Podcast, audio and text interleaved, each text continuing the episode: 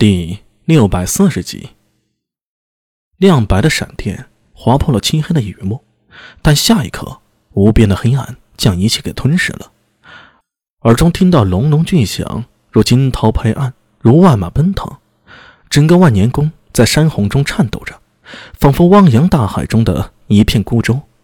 又是一道闪电，划亮被洪水浸泡的宫殿，隐隐见到有无数浮尸在水中浮沉。暴雨山洪来得太突然了，许多身穿甲胄的值班武士在反应过来以前已经被洪水冲走了。媚娘，媚娘！宫殿里，李治失态的大喊：“刚才那道电光透进来，照得他脸色一片苍白，整个天地漆黑一片，他自己就好像唯一的孤岛。这时候，平时信赖的臣子们不见了，值守的宿卫们不见了。”就连媚娘也。陛下，臣妾在。远远的，好像听到媚娘微弱的声音了。李治大喜，接着又是大惊：“媚娘，你在哪儿？我过来，你别动！”哗啦啦啦，洪水已经漫过了大殿，四周又是伸手不见五指。李治只能淌着极稀深的水，凭着方才声音的方向，一点点摸了过去。不知道过了多久，他终于摸到了一双冰冷的手。媚娘，陛下，不要，不要关臣妾，你快，快走！媚娘的手无力的推着他，我不走。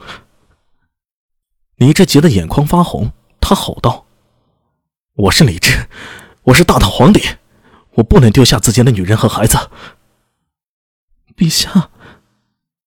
武媚娘的声音愈发的微弱下去了。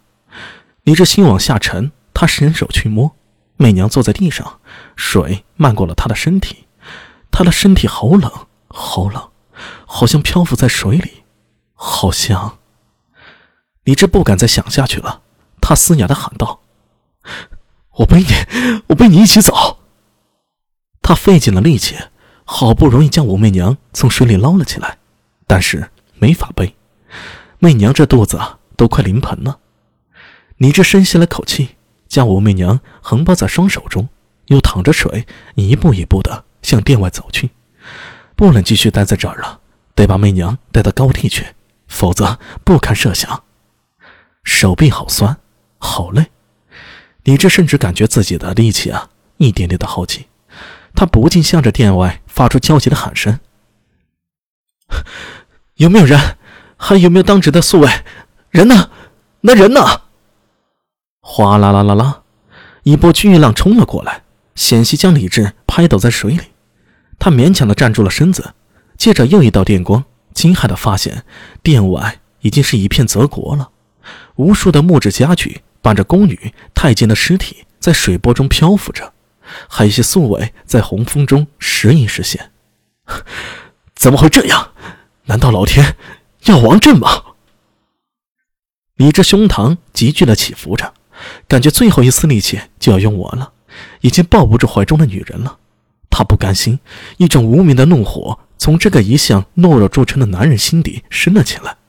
他想做个男人，做个堂堂正正的男人，也像自己父亲一样做个好皇帝。明明明明有机会，难道要死在这里吗？还有媚娘，还有他肚子里的孩子。孩儿啊，你还没出生呢，还没见眼这世界呢，难道今天我们一家全都要葬身在此？轰隆隆隆隆，电光闪过，雷声由远及近，一波波的洪水从山上倒灌而下，天地之间俱是洪水。完了！你这嘴唇哆嗦了一下，他感受到了绝望，然后他在巨浪中有人。一名银甲将军与一个手持横刀的不良人艰难地淌着洪水，披风斩浪，向着大殿而来。陛下，臣薛礼救驾来迟。阿紫，阿紫怎么样了？苏大伟抹了一把脸上的雨水，焦急地大喊。天亮了，第一抹阳光从山巅洒下。苏大伟伸手摘下一片树叶，轻轻地抖落上面的水珠。回头冲着篝火前抖得如鹌鹑一样的李治及武媚娘说道：“陛下，水退了。在李治的身后，一身狼狈，但仍持枪警戒的薛礼，站立如一棵苍松。幸好，幸好有你们。李治的脸色苍白，他紧紧的抱着武媚娘，片刻后突然放声大笑：“呃，陛下，陛下没事吧？”“ 没事，没事。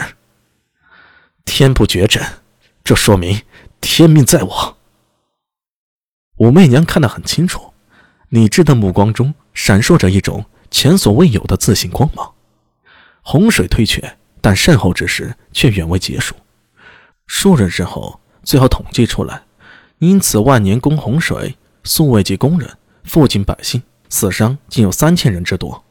除了灾后抚恤，此事带来了一系列影响，才刚刚开始。七月的长安已经是一派繁华，特别是西市，三教九流、天涯海角的各处湖商齐聚一堂，衣食玩乐，珍奇百货。奇迹稀宝，无所不包，无所不备。在西市颇有名气的衣冠家内，苏大为聚了一帮朋友在此。